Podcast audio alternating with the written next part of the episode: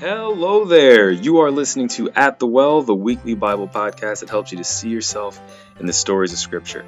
I'm Jarrell, and I'm here today to tell you a little bit about the third season of our podcast.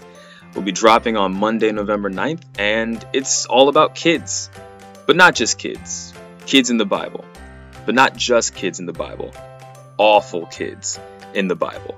That's right, if you thought you were a handful in high school, wait until you hear these stories of curses, blasphemy, murder, and hold on, wait, let me check my notes here for a sec. She bears. Okay. But really, this season is all about spiritual leadership, and we get our inspiration from it from our theme verse in 1 Peter chapter 5. Shepherd the flock of God which is among you, serving as overseers, not by compulsion, but willingly, not for dishonest gain, but eagerly nor as being lords over those entrusted to you, but being examples to the flock. And when the chief shepherd appears to you, you will receive the crown of glory that does not fade away. This is this is a season for anyone who has an active role in providing spiritual leadership for the youth of today.